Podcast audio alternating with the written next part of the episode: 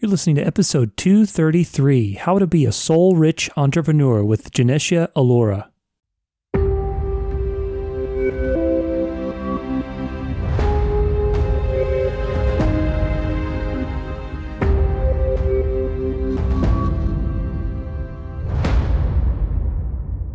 That's right. That's usually the most answers that we get IKEA, Ferrari, and McDonald's. So That's depending, funny. of course, which region that we are in, right? And Yeah. and the fact of the matter is, what is the one word that you you you want people to think of you in that instant when you mention your name? so if Mm. you are able to create a personal brand so magnetic and so strong and so awesome and memorable, that's that's when your business is going to grow and going to scale. Mhm. So that is personal brand for you.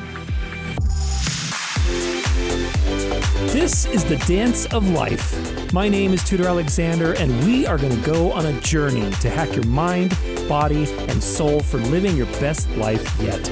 Tune in every week to learn something new, grow, and get inspired as we discover the secrets of success and practice the art of fulfillment. And if it's one thing I hope you learn from today, it's that your life is a dance. And just like any dance, you can learn to dance it well. What's up, everybody? Welcome to the show. Today is Friday, March 12th, 2021. Happiness is not the absence of problems, it is the ability to deal with them. Steve Maraboli. You know, it's a there's an old line from a seminar I took, and I remember I'll remember it forever. And the the leader on the final day of the seminar told our group, she said, "I wish you more problems." You know, there's always more problems in life. The question is, how big are your problems? This is this is really the thing to pay attention to. And this is the key with business and everything else, I think. It's learning to overcome and quote unquote dance your way uh, through each situation. Today's guest has an impressive resume. I'm excited to share her with you.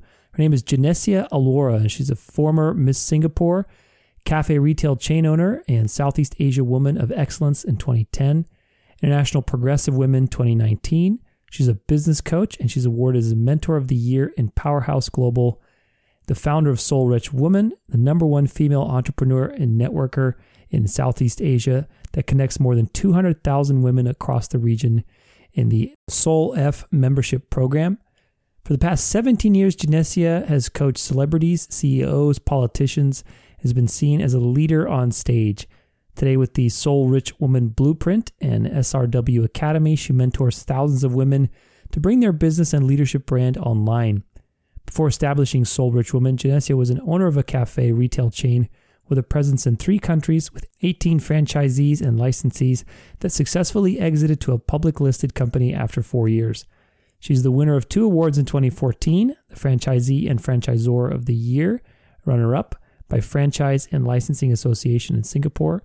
She's also the author of Personal Branding Secrets and her new book, Make It Happen Secrets to Go from Stuck to Unstoppable Without Changing Who You Are, is now available. I'm so excited to have Genecia on the show. You know, she's a real powerhouse in her area and she's helped so many, so many people really become successful. They are going to be sitting down and discussing her own journey of becoming an entrepreneur and how she had to support herself from she was 14 years of age to now where she's a millionaire and a top business influencer. We're going to chat about how to grow your online business, what are some challenges facing women, particularly in business today, and what it means to be authentic or create a personal brand, which are so important for business, as you are well aware of, I'm sure, as well as other valuable topics of marketing and positioning yourself for success that she's learned in her vast experience. So, super excited if you know anybody in your life that this episode relates to, share it with them. Genecia is a wonderful resource in business, in being successful. She mentors, you know, thousands of hundreds of thousands of women through her program. So very excited to share with. If you want to get in touch with her, go to soulrichwoman.com. And on the show notes episode for this, this is episode 233. On the show notes episode on danceoflife.com slash podcast, uh, I'm going to be linking in some special links there. You can go check out a discovery call with Genecia and some other great things in the, the show notes post. Without further ado, hope you guys enjoyed this episode. Here we go, episode 233 How to Be a Soul Rich Entrepreneur with Genecia Alluora.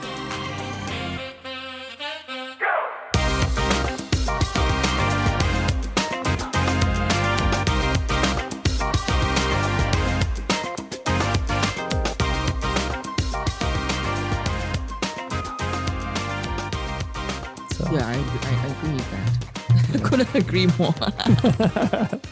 yeah, fun stuff. Well, I'm excited to have you on the show. Thanks for being here. Thank you for having me on it's on good to meet show. you. Yeah. It's fun. I, I, I like that. This is called international networking, you know?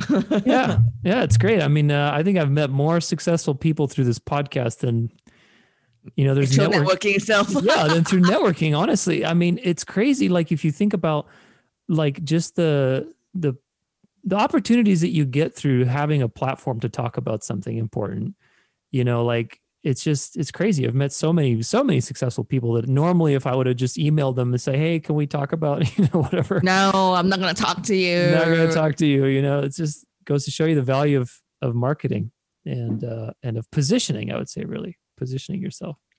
Definitely. I agree with that totally. Yeah. Well, how long have you been an entrepreneur, and what got you in it? I mean, what uh, were you always a savvy? Were you the kid selling lemonades and lemonade stand when you were a kid, or how how did you get Well- into entrepreneurism? Uh, I think for me the big thing was because I was working already uh, since I was 14 years old. So Mm. the the time that I started to where I was going was that that's the that's the part that made me want to do something different with my life. And already, I did nine to five as an occupational therapist, but Mm. SARS happened, and that made me even more want to move forward as an entrepreneur. Yeah. Did you get uh, like why did you do occupational therapy? What was is that something that you were passionate about, or just kind of happened because it made some money? Uh, in health, occupational therapy in healthcare, uh, it's not just about money. You have to really Yeah. have the passion to help people. Uh, Absolutely. unfortunately, when SARS happened, uh, you know, you think about people dying and and things happening. I think dreams are important. Don't just wait and see attitude is not going to work. Yeah. It's rough. I mean, healthcare, especially now, I, I would hate to be in healthcare right now with everything going on. It's just, it's a rough world. Very, very rough. That's, that's tough. I had, a, Don't, I, had a, don't take it for granted. I had a friend who actually had a hospice business. I mean, kind of slightly different, but it's still in healthcare. I mean, where they, you know, you take care of people who are basically dying. They're, they're on their way out. And that's just like, man, I'm, I'm like, I would be depressed working, having that kind of a business. It's, it's very tough stuff. yeah, hospice is tough, not easy. I'm curious about your Miss Singapore too. Like what that that's a journey in of itself. How long were you doing that and what got you into that and what'd you learn from it? Miss Singapore part. Oh, uh, I I didn't join because I wanted to. It was because encouraged by my friends. My friends Huh. enrolled me for the the competition. Yeah. So yeah, so it was uh it was something that I never really wanted to do, but I was encouraged to give it a try, and I won. So And this was just the first time. You just entered it and you won. Yeah, first time. Wow. What was your biggest lesson from that experience? You really have to work your ass off if you don't start at the right at the right um starting point with many other people. You really have Mm. to work put in the effort. Yeah, I'm sure a lot of the people you're competing against were doing it for, you know, competing those beauty pageants for a while, right? I mean, serial Yeah, competitors. Yeah, serial competitors. Yes, quite a number of them actually. So it's not that easy, especially when they have a lot of experience and they Yeah. are quite quite well to do in terms of, you know, buying a lot of shoes. They have different types of clothes, and you know, Yeah. at that point, if you're branded, I mean, chances of you winning will definitely be higher. That's crazy. I mean, it's it's interesting to me because I I have a background also in competitive, you know, a, com, a competitive aspect that is very subjective. Let's put it that way. With ballroom dancing and everything, I did that for a long time, and there's always a lot to learn in those situations because there is no finish line, you know. And I think that in many ways, those subjective types of situations are great practice for business too because business there is no finish line you have to create your own finish line and your own definition of success and so I'm just uh, yeah, I'm always interested when I hear somebody with that kind of a background. What kind of lessons did they did they get from the experience? yeah, cool. What What do you think was your hardest moment in business? You've been how long have you been an entrepreneur? How long have I been an entrepreneur? About yeah. 2016 now, maybe about 17 years. Wow. 17 nice. years. Yeah. What do you think about is one 17. of your hardest lessons in that time period? Hardest lessons, yeah. I think the the letting go of old businesses or old business models that no longer mm. work and being able to move forward to the next one that you know you need to embrace new things i think that willingness to change is something that is not so easy to do hmm. what's an example of something that you had a hard time letting go of yeah, when you started, like for me, when I started my first business, it was a image consultancy, charisma coaching kind of mm-hmm. business. Mm-hmm. I was teaching CEOs, leaders of companies, and politicians, and it was good money, right? But uh, yeah. when it came to a point where I was trading time for money, if I work, I get paid. I work, I get paid. I don't work. I don't get paid. So the business model is not the model that I wanted. I want to move online.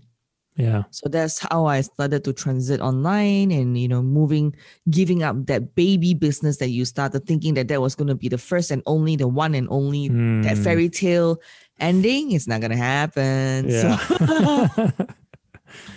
well, online is the way to go. And I, you know, I think you hit the nail on the head with the trading your time for money. I mean, it's like at the end of the day, there's only so much money that you need. And at some point when you start just losing time in having to be there to work for the money. It's just it's a it's a rat race either way. You know, you're still in a rat race in some kind of fashion. Yeah, definitely. Why do you think uh, online business is so important for people to get familiar with these days? Well, it's important to master online business because now that especially pandemic has happened, uh, we want to be found online. The moment you're not Googleable, if I put in your name into the search bar and I won't be able to find you, I think that's something that it's not going to pan out as well. So mm. even though someone who is younger than you, newer than you, working less years than you, you could be the best person like you have the most knowledge you have the most certificates but as long as you are not found easily online that's when shit hits the fence so it's important yeah. for you to recognize the fact that going online either through podcasting having a website or a funnel, whatever the method may be, it does not matter. You have to get your business online if you want to get clients, you want to get leads, you want to be found, be respected, and be loved. Hmm. Yeah, that's the future. I wonder, you know, where, where do you think it's going in the next 10, 20 years with, uh, I mean, there's so much changing right now, you know, there's so much changing and it's like, I feel like we're sort of at a, I mean, at a crossroads in the sense of we had this social experiment with these giant platforms, you know, like Facebook and Instagram and stuff. And it feels like those are kind of disappearing. I mean, they're in the next 10, 20 years, they're going to change. They're going to change in some way. I don't, I don't know if they're going to corner the market the way they are now. Uh, you know, where do you see online business going in the next 10, 20 years? Online business will continue to rise in terms of voice marketing. If you want to use and get seen and get heard other than videos that has about 2 billion youtube accounts and it's really tough to be found if you yeah. don't have a specific strategy so i highly recommend you to explore voice marketing and that is why i'm encouraging all my business owners in the community to get into podcasting because it's searchable and it can go out to more than 40 different platforms that has already mm. ready listeners and just by searching in itself uh, whether it's Alexa or Siri, it's easy for people to find you more than ever before. So if you like to do a business online, get yourself found and searchable because nobody will know what you're doing if you don't have a business, um, don't have you're not found online and you could have the best product in the world. You really have to get it out there and do your marketing even without running any Facebook ads. Where do you think people get stuck usually trying to start an online business? They're stuck by doing too many things and getting distracted of oh i need to have a website. I need to um, do up the most important thing which is the operational part. Usually what we recommend is to get out there and make sure that people know you first. Do some pre-launch marketing to see if your products actually sell or will be um, loved first. Because you have to love your products, love your customers more than you love your product. So that's the main mistake that a lot of people make. They love their products more than love their customers. Mm. So you hmm. should love your customers more than be- before you love your product. That's a great point because I think you know understanding who you're selling it to is more important than what you're selling in the first place, right? that's right. What do you think are some key strategies for people that they can employ when considering you know, or finding that target market, creating that ideal customer that they want to sell to? I think the, the key thing is first really um, create one thing that solve one problem immediately. In the gone are the days when I started my online business in 2013, making $100,000 in three months and a million dollars within a single year. Wow. When you just have an email list, subscribe now, or you know, download this ebook to do an online business or to do your to do whatever thing. It's gone. Gone are the days. These days, when in 2020, 2021, and moving forward and beyond, you really have to look at solving one problem immediately because that's when you will stand out and mm. be the only solution for your customers. So the first thing you want to be assured and taking note of, for example, let me share with you a context would be, would you want to get a downloadable book that teaches you how to play guitar in 48 hours, or would you prefer a book that teaches you how to play My Heart Will Go On by Celine Dion in three hours and impress anyone? Hmm. So you have to choose one that uh, solve one problem immediately. The second one I would say is to really focus on you know speaking to one type of fish or one type of customer first if you have a marketing budget of 1000 10,000. You have to start from one and start with one. Think about it. Sell to everybody, sell to nobody.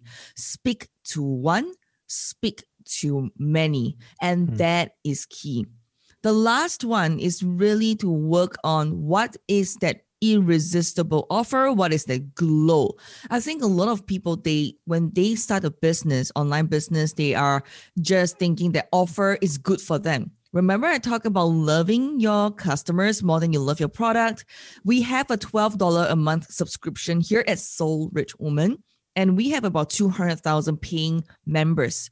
Wow. So we are serving the region here right now where people, women are earning 250 US, 300 USD, right? That is the, the salary of the women around the region, right? In this region here.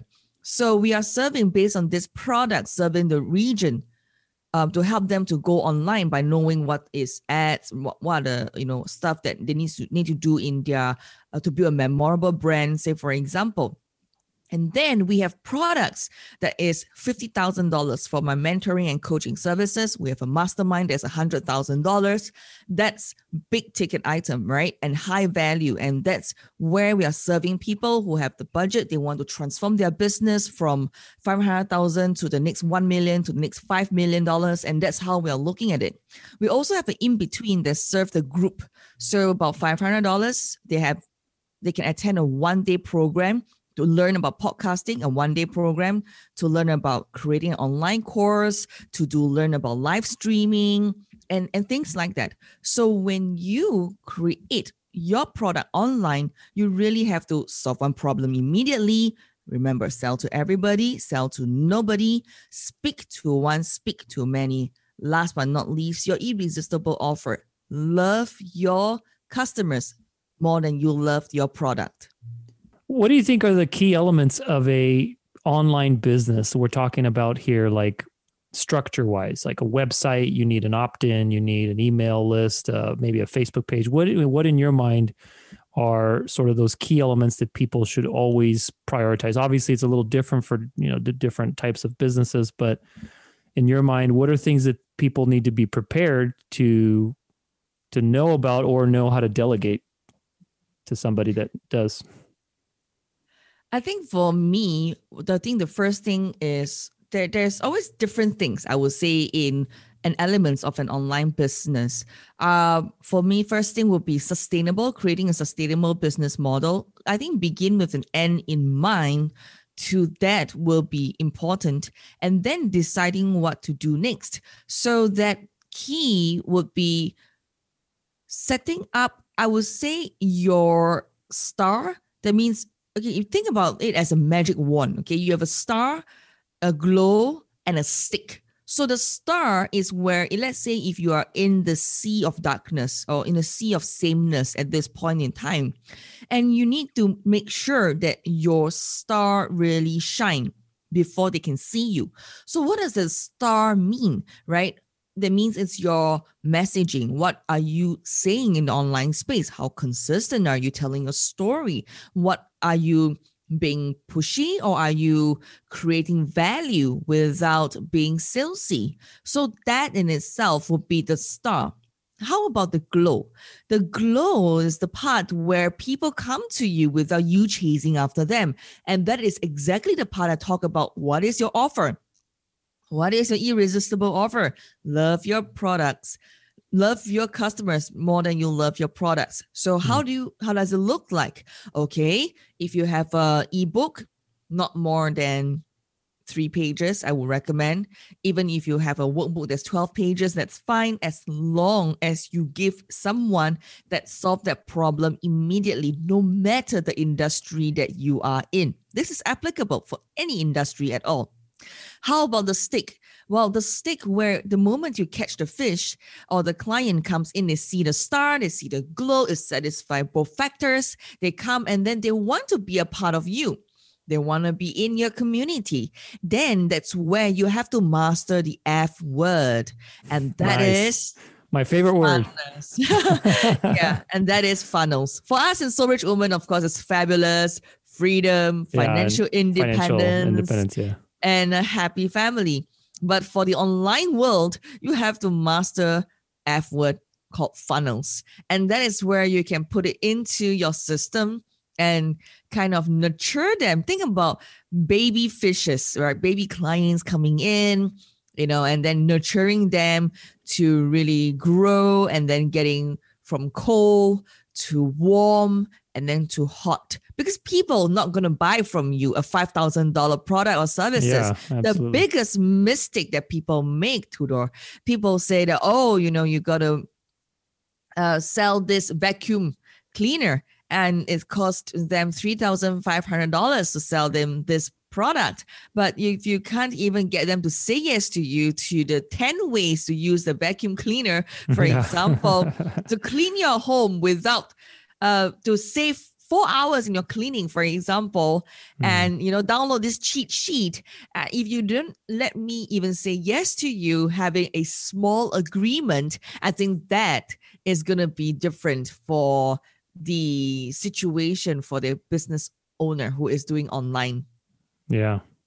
No, it's so important because online you do I mean even in person it's important to build rapport and trust and relationships. I mean really it's not even about the sale, it's about building the relationship. The relationship is what generates ongoing sales and advertising for free and everything like that. So I think you brought up something very important which I want to touch on, which is this idea of sales. And there's a difference between because a lot of people, you know, especially as an entrepreneur, when you're doing sales, one of the biggest limiting beliefs or objections that everybody struggles with when they're selling something is, gosh, I feel like I'm selling. You know, I, I don't want to feel like I'm selling something. And a big part of that is knowing that you're really delivering value versus feeling like you're pushing something something down someone's throat. So how do you help people overcome that feeling of oh my gosh i you know i don't want to feel like i'm pushy or i'm selling you know i'm selling my thing but really like you you know sales need to happen obviously so how do you overcome that mindset so i will do two things first i will do a fact presentation f-a-c-t fact state a fact so is it true that you have this nlp certification that you have took and paid for with your money so the answer will be yes. Is it true that you have already gone through a journey launching 1000 episodes of podcasting for your clients? The answer is yes. And then is it true that you already have the knowledge of what to do exactly inside out of helping your clients to do podcasting, transform their business and their brand? And the answer will be yes. So we do a fact presentation first. So list out facts about you that you have done before, the mm. results you've gotten for yourself, for your business. Do that first. After you list out the facts, all the answers will most likely point to a yes. Then the next question will be if then, if so, now that you have all these yeses and all these things that you have accumulated, then this knowledge, you can share it with someone else. You can promote it and help someone who is in the same position as you probably one year ago, 12 months ago, to do exactly the same thing as what you are doing now. Would that be of value? The answer will usually be a yes. If the answer is a yes, and when the answer is a yes, then we move on to the next question. Yeah. So if if if that is of value, then why are you holding back? Then they'll say, "Oh, I have a fear of success. You know, I'm I'm afraid of uh, people will judge me, and people will say, uh, you know, that I'm salesy and things like that."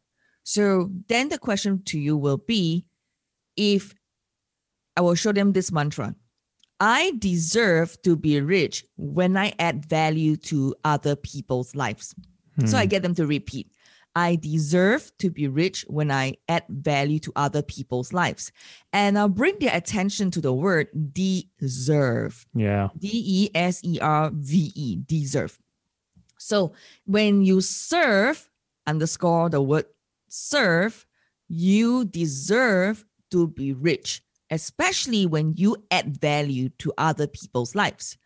So when they see that that mantra and they realize that, oh, you mean, you mean kind of like a light bulb going off in their mind because they have never thought about when they serve and create an impact and value that they have already accumulated as a fact. It's not even a myth. It's not something that you created out of the blue. You read a textbook. It's not. You went through a journey you went through your own experience and you put together something to help uh, someone on the other side who were just like you many many months ago or years ago to be successful.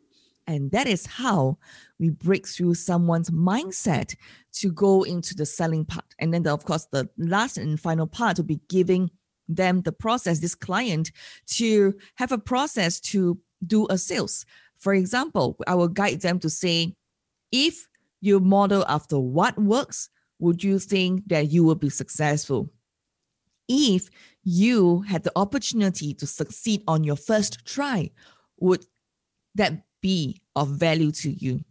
What will be worth to you if you were to be able to model after success, shortcut your success, and to be successful on your first try? And if time and money was not a problem, what is your dream? What is it that you want? And if I have a proven process for you, what is it that you want that I can help you to succeed by investing in yourself, by you investing in this? Hmm. So we have a process to guide our clients through to to look at that. So even when you are able to kind of first state a fact about what you can do, number two, you really need to look at believing that you deserve to be rich or I deserve to be rich because when you serve, you are able to get rich. Okay. The last but not least is to have a script where really have a process to know that by ha- having this process, it allows you to help someone else exactly the same way as you. Just apply the same principles as whatever has worked for you into their business and guide them through. You have a, an entirely remote team on your business, right? Everyone's yes, I have a team of 21. That's right. 21 people. And for people that don't understand what a remote team is, like what is that? Can you explain it? So a remote team is it means that I am based in Singapore and I have team in the Philippines, in Indonesia, in Ireland, Dublin, in Malaysia as well. So basically, nobody works in physical side by side office, my table next to yours. I can see you. You can see me offline. Everyone is online and everyone mm. is managed by two things in my business Asana, A S A N A, which is a project management tool. Number two, I talk to them over Skype. So it's great to have a remote team. I can be anywhere, anytime. How did you, or how should somebody get started with a remote team? Like, when do you know it's time to get a remote team and how, what are the places that you start first? It's funny, Tudor. You know, a lot of people think, oh, delegating is for rich people. Delegating is for successful people. Not delegating anymore. Is for you know people who has made a million dollars.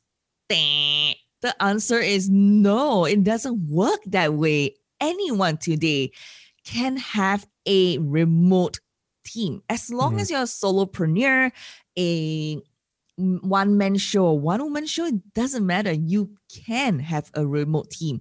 Now, I think the key mindset here is sometimes people get stuck because they say they got no money to delegate because, oh, you know, I'm so new. I don't have the budget. You know, they say it's so expensive. Think about it. I mean, if you go for movies, you go dining out on in restaurants, if you go for your manicure, pedicure, you go for massages, you buy things that you don't use online, then do you have $50 lying around somewhere? Definitely you have.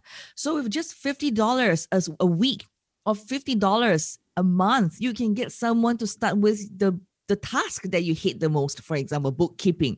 That's the usual answer I always get from my clients and my community. Bookkeeping, oh my God, so boring, so difficult. Yeah. Da, da, da, and then that is one and outsource that $50 to that one person whom you can help you with bookkeeping or even just scheduling posts for your social media, right? $50 is all you need to get started. Mm. Then, only then, when you see the value of delegating, then you reinvest back in your business by growing to $100 and then $150. And the one tip I want to give to you today will be list out the task exactly what you don't like or you don't want to do. Don't think about hiring one person who is exactly like you. Nobody is going to be exactly like you. Nobody mm. is going to do it as good as you. Mm-hmm. But you know what? give the one to three task to the VA, the virtual assistant, or the remote team member and get them started. Don't expect them to be a mind reader. Oh, you know, you do you you can do social media, you can do everything for me. Uh, so what is social media?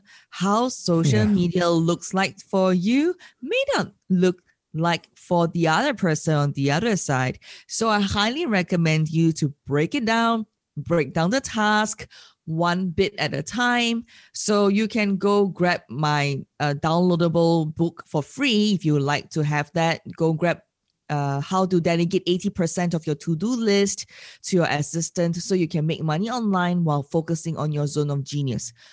I feel that that's very important.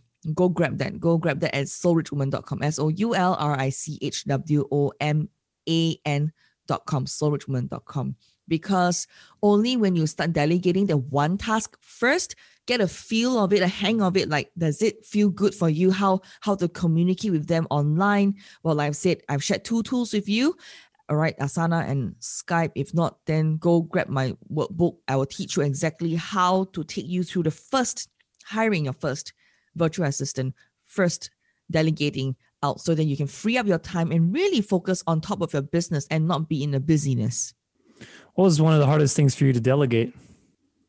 Oh, one of the things that's the hardest to delegate previously was my social media because I did everything mm. on my own. I mean, when I first started my like business, marketing, Facebook ads and stuff. Yeah, or? running, running, no, not running Facebook ads. Facebook ads, I mainly um, did it myself. Even up to now, I'm overseeing it. So the the hands-on part was the social media part. Even just designing the poster, knowing mm. how your mm. Instagram is going to look like, what kind of content goes out. Yeah. It was difficult because you know people don't know what you want, right? The design is not nice. You know, then the, yeah. the way the caption is not correct. So that was the first piece that I outsourced many years ago in my business because you, you talk about now it's a different uh, piece altogether but at the start Mm-hmm. when i started from a one woman show offline and i wanted to go online and i knew i had to delegate and the first thing i delegated out was social media but i mastered it first before I could delegate. Because if I don't even know what I want, how then would the virtual assistant know exactly what I wanted to do, right? Mm. So the first thing was really, very difficult because for me, it was letting it go. The feeling of empowering someone else to do the work for you and consistently making mistakes made me feel that, hey, I can do it better than you. That Yeah. sneaky little voice in the in the head just keeps tell, keeps telling you, you know what, Genecia, you can do it better than them, you know. But I wanted more time to grow my business. If I had not delegated, I would have not have made my, my hundred thousand dollars. I know I would not have made my first million dollars Yeah. because there were so many things to do in the business operationally. You should really focus 20% in your business operationally and 80% sales and marketing. That's top notch priority because sales and new clients and recurring clients are the bloodline of your entire business. Hmm. If you are not focusing on that, you are technically in stuck in your funnels and your website always. Just think about it. Who's going to bring in and put the money on the table? Isn't it? Yeah. That's so true. With uh, the remote team, what was your hardest challenge that you have dealt with that? I mean, I imagine there's some there's some challenges with that that are pretty common for most people. So what has been yours that you've found?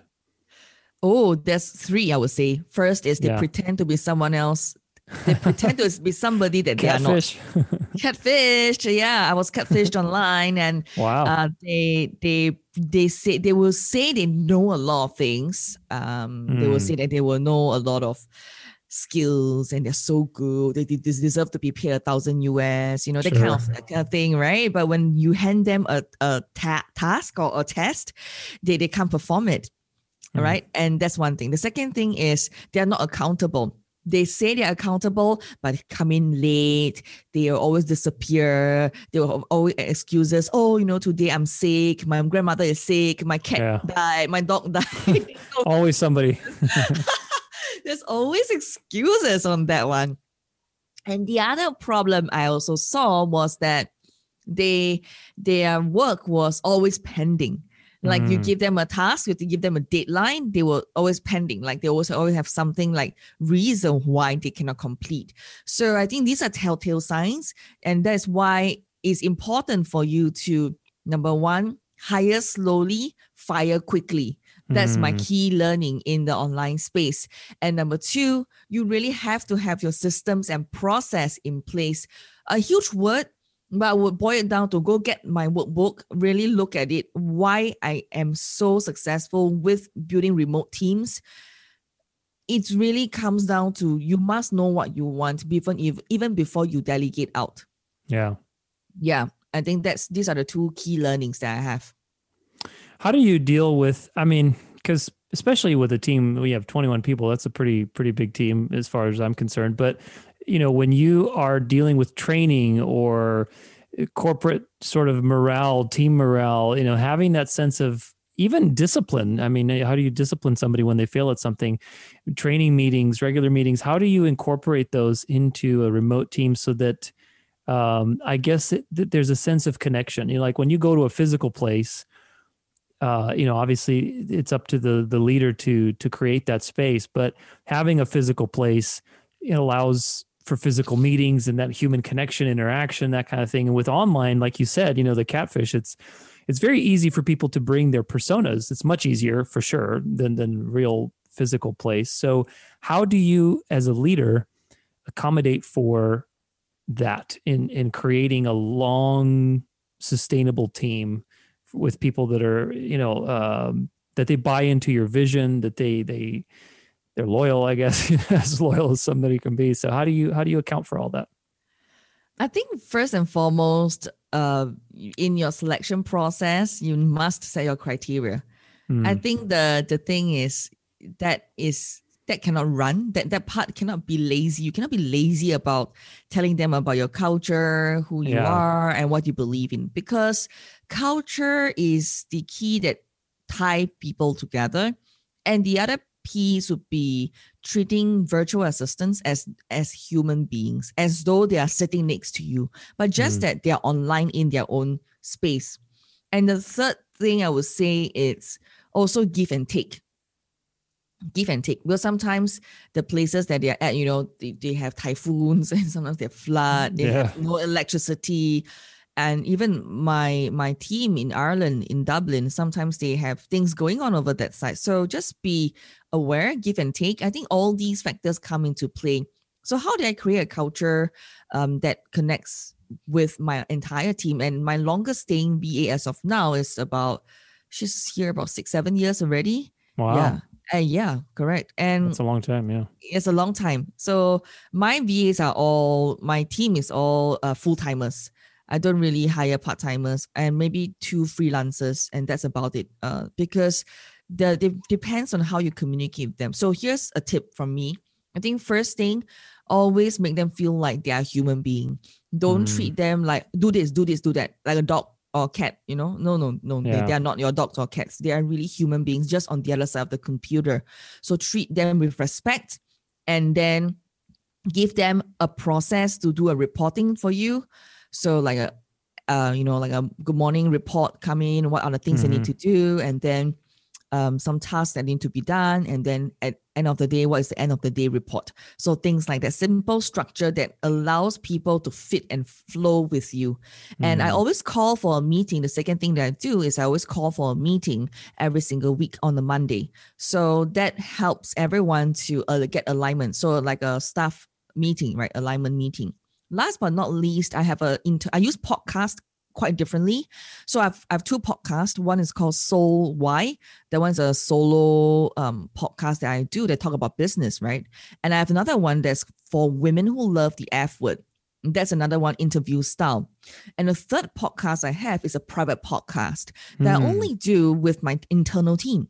So I have I launch a weekly podcast episode with them, not not not not like one hour long, just five to ten minutes. I share how are you today, you know, what's happened in the last week, you know, this is my thoughts for this week. I would like to encourage you. Kind of like you think about attending church or going Like a voice message, sort of. For like a team. voice message for the whole team. Yeah, like you encourage them. So I use podcasts publicly and also privately. Hmm, yeah. And this method works uh beautifully for me because uh, by by having that connection with them and they know that you are here with them even though you're busy and you're working on your things they're busy working on their things there's something Mhm. that ties in together so that really helps actually Yeah. Well, I imagine too, like the, that's actually a really good idea with the audio, because audio is very intimate. I mean, it's it's you're listening to it, you're you know you feel close to the person, and so uh, that's that's really cool. The the five little five, and you do that every day or once a week. The audio. uh, so the audio I just do it once a week i release Once once, a a week. week, yes Gotcha. And that's more kind of like your reflections, more so than like a list of tasks or goals. Yes, correct. This is more gotcha. like me personally, like chatting with a friend, with a human being, my remote Yeah. team. You know, this is the vision that I have. This is the story I had last week. This this client, what happened to this client? You know, and we we had like a VA who actually helped help them to do that. Uh, uh, we also share stories about how uh you know some some stories sometimes they do it not so correctly, and then someone complain, and then how did we deal with it? So all these things are are part and parcel of letting people tune in and being in sync with the culture. That's cool. I like that a lot. I never heard anybody do that before, but that's a great uh that's a great technique. Love it. well, let's talk about branding a little bit because I think branding is a big one for marketing and and certainly in the future personal branding is I think the future. Everybody has their own personal brand and what is that? You know, if people don't know what that is, if you can explain what's the difference between a personal brand and, and a regular brand. We could start with that. wow, that is a trick question. What is a regular brand and what's a personal yeah, brand? that is a trick question, isn't it? I think it can be summarized by what do you want to be known for? Hmm. That means if I were to think about that one thing. What do you want to be known for? Let me give you an example. What do you think of? Just just the first thing that comes to your mind. Branded cars. Branded cars. Yeah. What was the first brand that comes to your mind? Um, Ferrari comes to my mind. Yeah. Okay. How about furniture?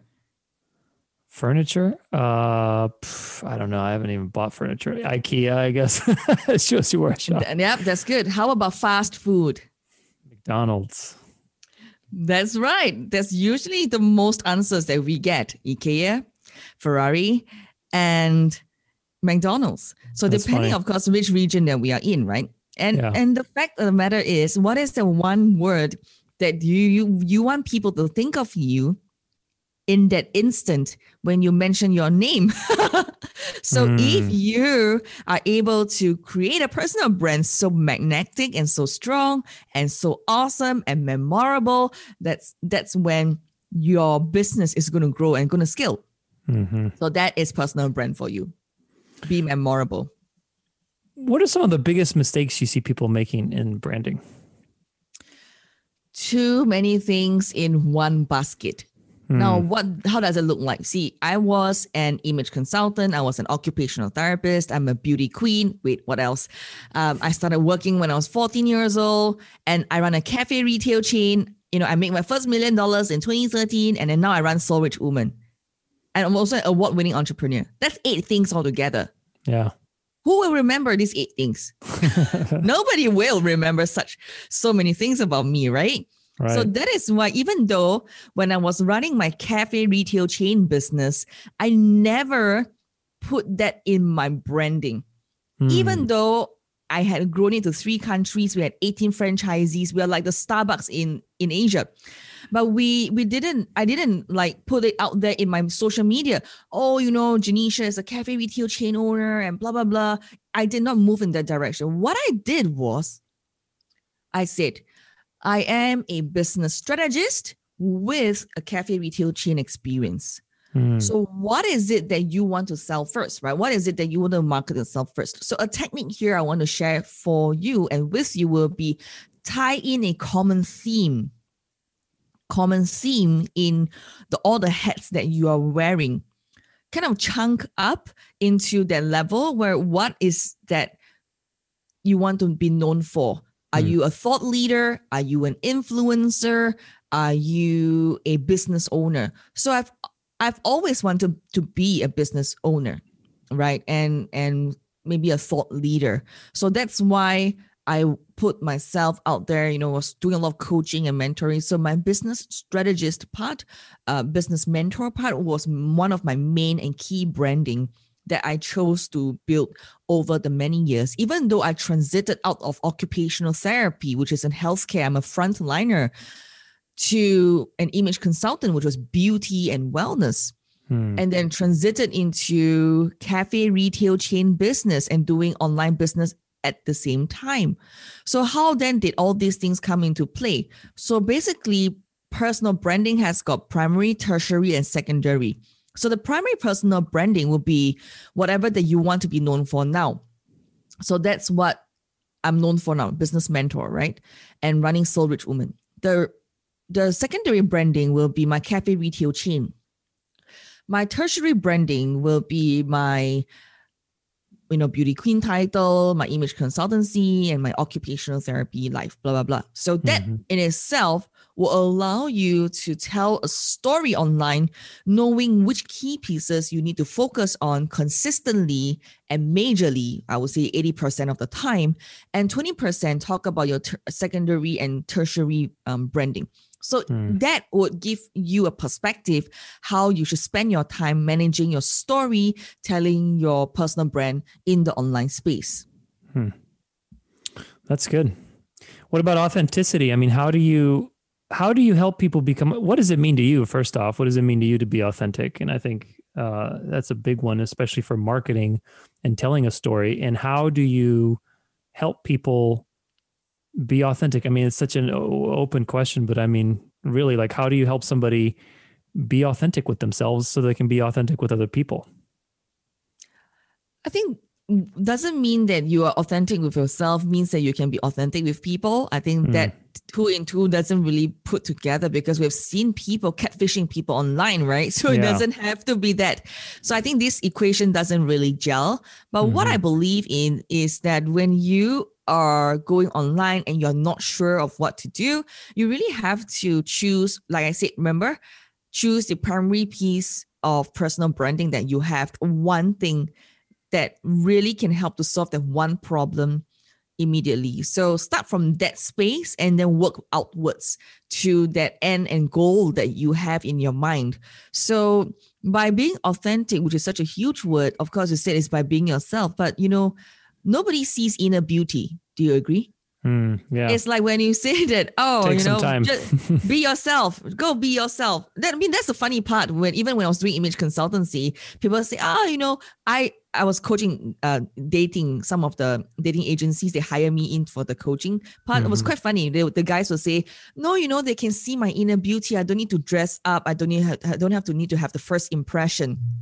And then the ladies will say, the men should love me for who I am, you know, and not, I, I don't really need to do that part of if to put on makeup. I don't like to put on makeup. Why should I do that? Right. So it goes with the men and the women as well. So it's quite funny. So having that story being shared with you, just apply it back to your business right now. Nobody will know what you do and who you are by telling them, oh, they should get to know me better.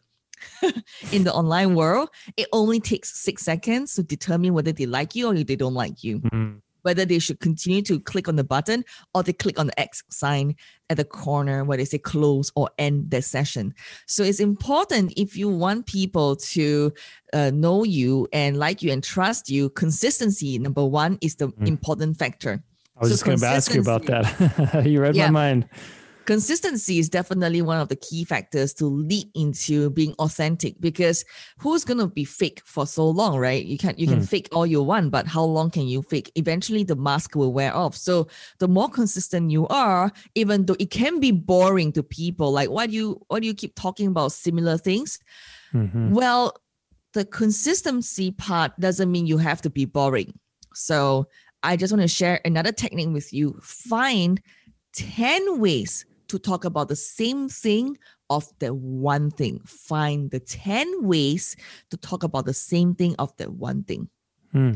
And that will help you to build your authenticity online by being you and being able to make the first impression, getting people to click on the button, getting people to say yes to you without you chasing after them.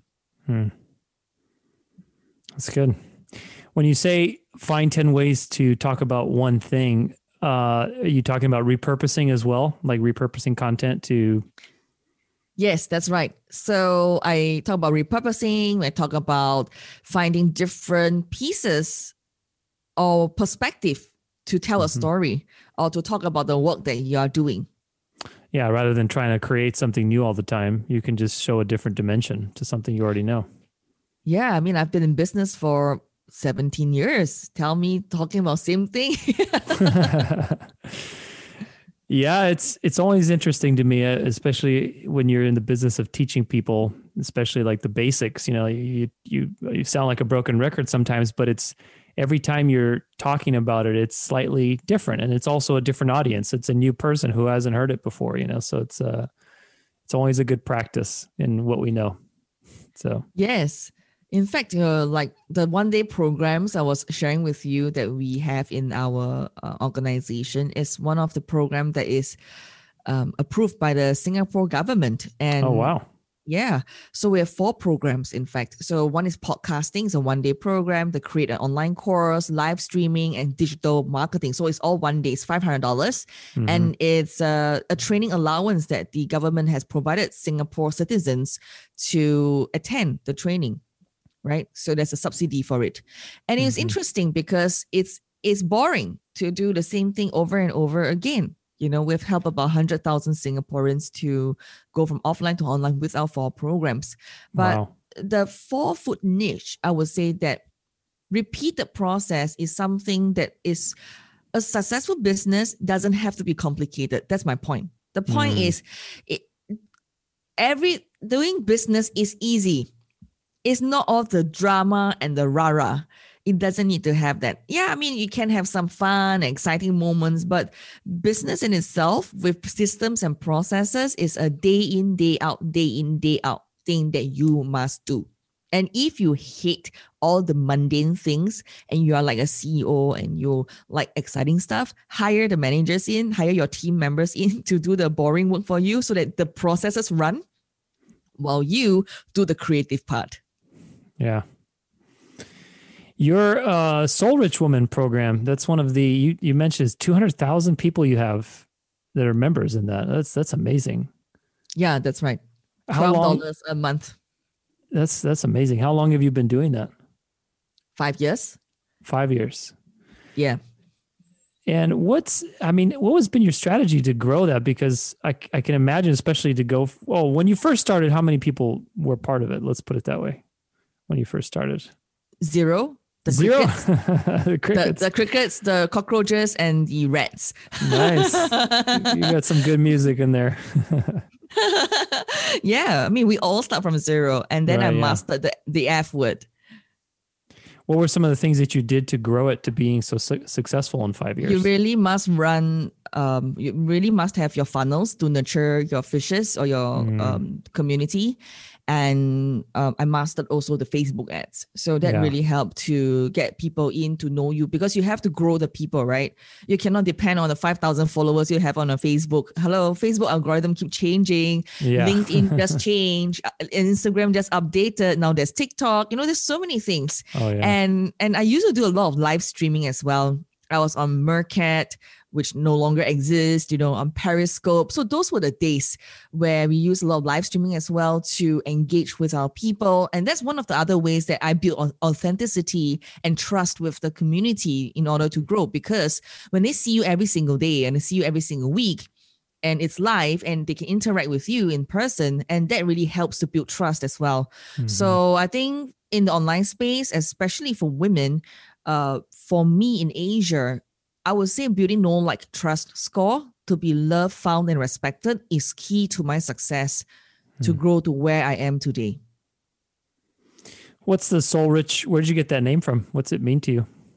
Well, soul rich woman simply means that a person must be aligned, mind, body, and soul, truly to be able to grow and flow. And the rich part is that when you are aligned, you can be rich in your asset, rich in your wealth, and rich in your in person, right? And then you can give. When your cup is full and overflowing, and that's when you can give. You can't give from an empty cup.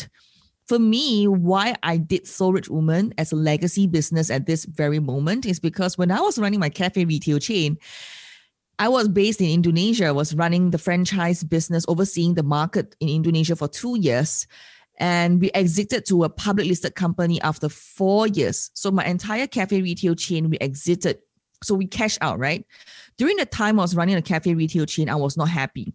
You see, I'm an occupational therapist. I had no business knowledge. I don't even know how to make coffee. So I had to learn how to become a barista. Yeah, I do. Wow. I was a barista. I had to get my certificate in barista. Yes, there's a certificate in barista. Oh yeah, there's a lot of training for those. Yeah. Yeah. And you have to learn about coffee to do the coffee business, oh, right? Oh, yeah. And I was not happy because even though I was successful, I had all the money in the world, but I just felt that something was not fulfilled within me in my soul. Hmm. So business was great. I learned about business, but soul was not happy. Hmm. So I was already moonlighting outside of my working hours for my soul. That means something that was outside of my current cafe management hours. I was doing something related to Soul Rich Woman. So when we exited, I was like, yes, please exit. You know, let me cash out my money and let's mm. go.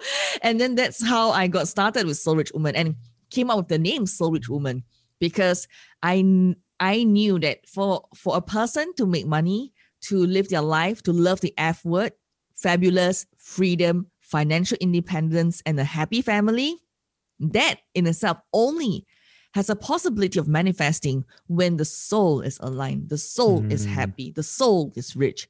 And that's how it goes outwards. What do you think are some of the biggest challenges facing female entrepreneurs specifically today? that you found with doing Soul Rich Woman? We all start at the same line on the running track. The end line is the same, but the in between obstacles, like the you know the things that you have to jump over, is quite mm-hmm. different. So, I've seen um, like a guy, my my clients, some of them they they just have maybe a book, uh, they have their colleagues, their bosses in front of them, and mm-hmm. maybe some of other things that is in front of them. But for a woman, there's children, there's the husband, the household chores, the cooking, the cleaning, um, the children's homework, the children's education. There's like 101 things even before they arrive at the end end goal, you know, of what mm. they want to do, their dreams. So this was one of the key problems that I see in the women we we coach and we mentor in the community they would say that they want the f word they want financial independence they want to be fabulous they want to live their life again but when time comes they will say oh i need to go back and take care of my children now oh i need to and i need to I need to go home and cook. I need to do this. I need to do that. So there's a lot of I need to in their languaging, in their thoughts. So mm. they've already placed themselves last in the equation of their dreams. Because Asian culture is family first, right? Here in itself, we don't move out at 18 years old. We we basically if we can four generations in one household, you are considered like the A list in Asian culture. Okay. This yeah. is Asian culture for you.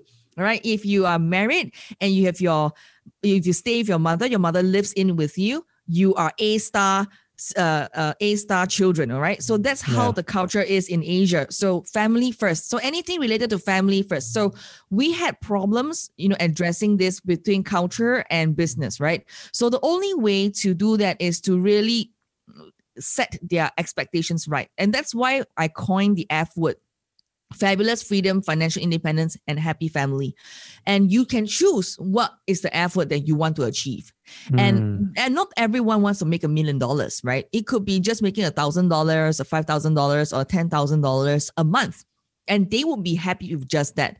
So work with that big uh, work with the outcome that they want. First, choose the F word. Number two, pick a number. Like, okay, how much do you want to make? Don't tell me you want to make a million dollars because if you spend 80 percent of the time taking care of the family, 20% of the time is not going to make you a million dollars.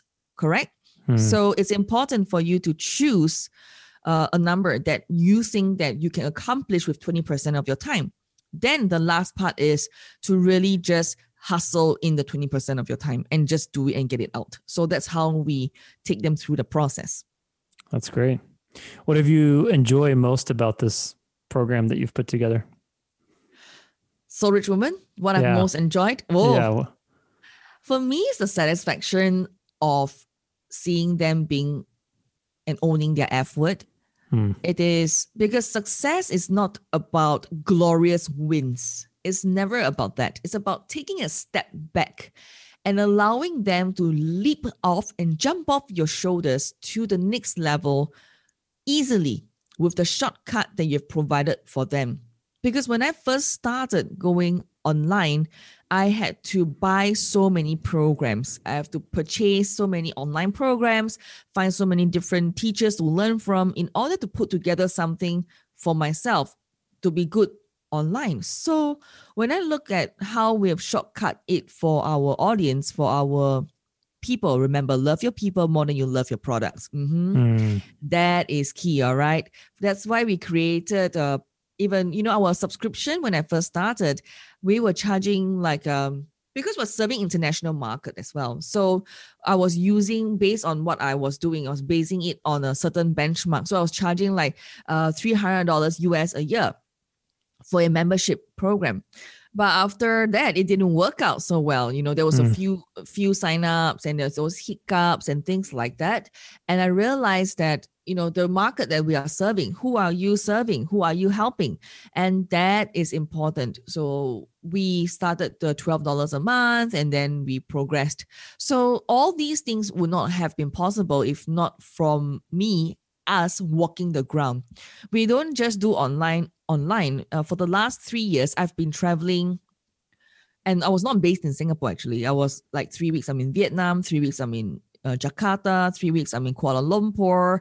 Uh, three weeks I will be in Myanmar, Yangon. I'll be in Cambodia. So I'm, I'm always on the move, on the ground, working with partners in the local communities as well hmm. to help them to use our programs because the licensing programs that we have as well for these communities and and then they can download from the online world right so so the offline part really helped me to understand at every country localization is important and making making it into context so don't generalize everything at the top because online anybody can purchase the program but um, localization will definitely help you to grow that's why our two, we have 200000 members because we localize it and we help them to grow that's amazing and congratulations on that and more power forward. That's that's oh, awesome. thank you. What are you most grateful for today? I am most grateful for my health. I think I think to be to be healthy and happy because I mean look at the pandemic has happened. I've been through yeah. SARS 2003 and 2004. Oh, I was an occupational therapist working in the hospital and I was like, okay, am I going to die? Because SARS is faster than COVID, you know? Yeah yeah so really what is life to you and what is health for you mm. so don't neglect your health no matter what business you're doing be happy and stay healthy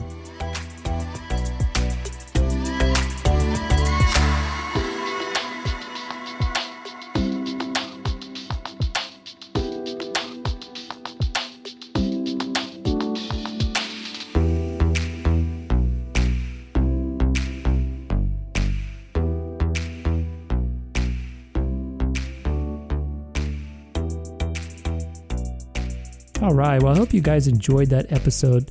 You know, such a pleasure to have somebody with so much experience on the show. And you know, today more than ever, we have an opportunity to take control of our lives, our freedom, really, and to shape our destiny through commanding the power of the internet. You know, the internet is the future, and learning how to leverage communication and business and marketing and branding, all these wonderful things that allow us to ultimately express who we are and contribute to the world and obviously get paid in return, get value back in return. Give value and get value. It's the exchange. It's creating that. That's what real abundance is, is the exchange of value. If you want to get in touch with Genecia, go to soulrichwoman.com. Don't forget, it's episode 233. Is a, I'm going to post a link on the show notes for this. If you want to get in touch with her and really go to the next level, get some coaching, uh, for a discovery call. I'm going to post all that stuff in the show notes post for this. As always, thank you so much for listening, guys. Let's not forget our quote from Steve Maraboli Happiness is not the absence of problems, it is the ability to deal with them. You know, life will always be filled with challenges, but it's our ability to deal with those challenges that really makes the difference, isn't it? This is what dance your way through life means to me. I always say that phrase, and certainly I wrote a book about it. And that's that's really what it means. It's you know problems are never ending. It, there's always something. as soon as you feel like it's a giant whack-a-mole game, as soon as you feel like you fixed one area of your life, uh, there's another one that pops up short shortly, close after. So it's really about our ability to move gracefully, not just move, but to move gracefully, not haphazardly, but gracefully through life's many challenges. And that's that's a good thing to close with. So I'll leave it at that. See you guys on Tuesday for a little Tuesday transformation. We're going to be continuing uh, all this momentum with online marketing and business. And next week, I'm going to be diving in with Dr. Jackie Nolke. She's an online marketing expert on all things marketing. We're going to be getting nitty gritty on funnels, opt ins, strategies, email blasts, you know, Facebook ads, everything that is relevant for online business. Like I said, the last couple weeks have been if you're just joining us, but the last couple weeks have been really focused on business. I've had a lot of great, great people in this field come by, so I'm very blessed to be able to interview them and learn as well. But on Tuesday, I'm going to be sharing some simple online marketing strategies that are just some basics. If you're new to this, if you have a side hustle, if you're curious to learn some things that have been useful for me, I'm going to be sharing those on Tuesday.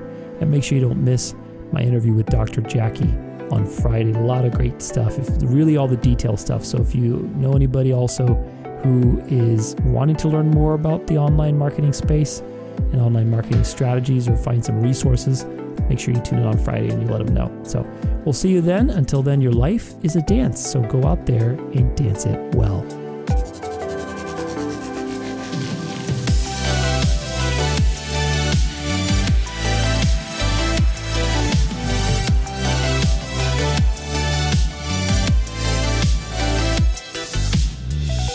For more inspiration, free resources, and bonus content, stay connected at danceoflife.com.